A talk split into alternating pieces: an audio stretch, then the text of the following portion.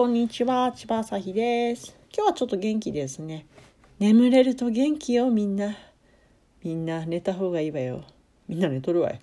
はい、えーとですね、今日は、えーと、夢の話をしようと思います。えっ、と、夢といっても夢女子の話ですよ。あの、夜寝る時に見る夢ではなくて、あの二次元のキャラクターに恋をしてしまう系の夢女子の話です。あのーあれですね。私の相互フォロワーの土屋さんという方がいらっしゃってお仕事は遊び人だそうなんですけど その方とね夢女子の解釈の話をしてましてね。あのー前回私が募集したあのーのをする あの私攻めのあの夢漫画をね読みたい人ダイレクトメールくださいって言ったら2人くださったんですよ。でそれで2人の読者に読んでいただいて結構面白がっていただけてよかったって思ったんですけど基本的にこうあの不女子と夢女子はなんで相性悪いのかっていうことをちょっとその土屋さんと話していて多分なんですけどこれは私の個人的なね解釈なんですけどなんかこう二次二次においてのなんかこう性欲の価値観とか考え方みたいなのが真逆だからなのかなって思ったんですよ。なんかこう夢はやっぱ露骨に伝わってくるというかそうなると負からはこうなんかこう推しキャラをてめえで汚すなみたいな思考になるのかなと思って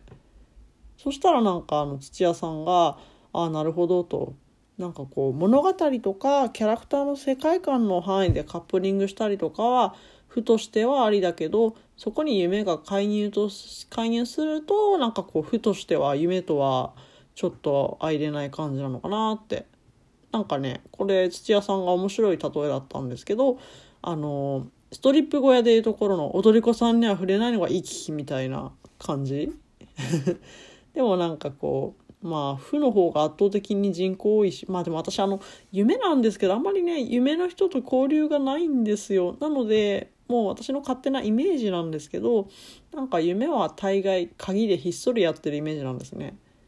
で私あの夢女の文化をマジで本当に知らなかったんで初夢がねあの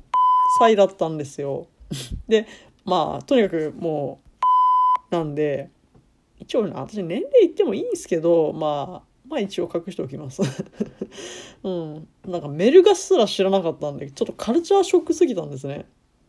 でよくなんか負が「私は壁でいい」とかカップのセックスをああやべやべ。を見て いるだけでいいとか言いますけどあれ私信じらんないんですよ。なんかそこは 3P じゃねえんかってなるんですね。でもなんかまあ例えば若い子だと自分のごめんなさいあの自分のこう性欲のタイプを自覚できないみたいななんか実は夢だけど負な体でいるみたいなのはかなり多いんじゃないかなと勝手に思ってるんですけどね知らないですけど。でなんかこうそしたら土屋さんが「そうか夢の人から見れば見てるだけなんてありえないと思うんですね」って。で確かに負の方はなんかこうセックスが自分ああまた言っちゃった。ああああああ 落ち着け落ち着け千葉朝日。えー、とがなんかこう自分に関わるということと認識がなくてなんかこう画面とか紙の向こうの出来事に、ね、なってるのかもですねとか。もしくは負は負でこう自分のは自分のと分けられてると達観してるとか。なんかっていう解釈を聞いてえー、興味深ってなったんですよね。あとはなんかこう自分のよし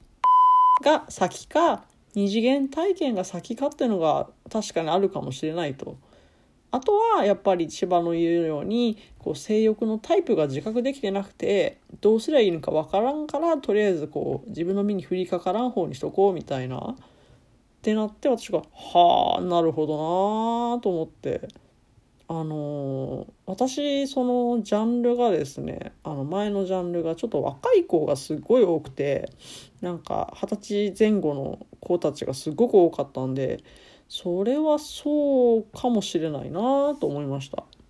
まあ本当にねあのこれねなんかあのこれでその夢が悪いとか負が悪いとか両方悪いとかじゃなくてなんかまあ住み分けの問題ですよね。でもなんか私は負も夢も兼用してるのでそういう立場からのあれなんでそこのとこよろしくよろしく画面わかんねえよ。はい。そんな感じです。はい。今日はちょっとにちょっと入れるのを忘れたので すいません。でも多分大丈夫だと思うんですよ。多分大丈夫。だって別にエッチな話してないもん。もんじゃねえんだよ。まあ、というわけで、はい、か、あの、終わりです。はい。漫画読んでください。ラジオも聞いてください。千葉朝日でした。